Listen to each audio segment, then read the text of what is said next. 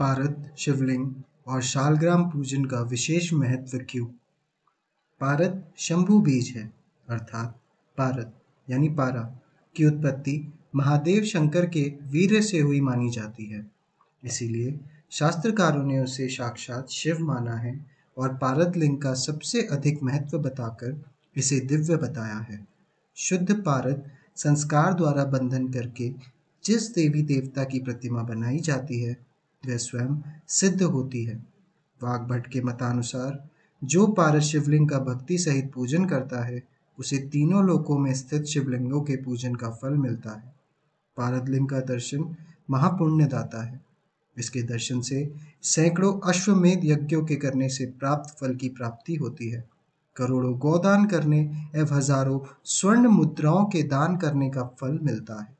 जिस घर में पारद शिवलिंग का नियमित पूजन होता है। वहाँ सभी प्रकार के लौकिक और पारलौकिक सुखों की प्राप्ति होती है। किसी भी प्रकार की कमी उस घर में नहीं होती, क्योंकि वहाँ रिद्धि सिद्धि और लक्ष्मी का वास होता है।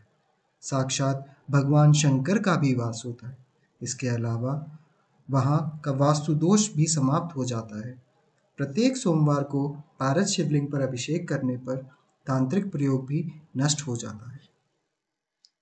शिव महापुराण में शिव जी का कथन है, करोड़ों शिवलिंगों के पूजन से जो फल प्राप्त होता है, उससे भी करोड़ गुना फल पारस शिवलिंग की पूजा और दर्शन से प्राप्त होता है। पारस शिवलिंग के स्पर्श मात्र से मुक्ति प्राप्त होती है।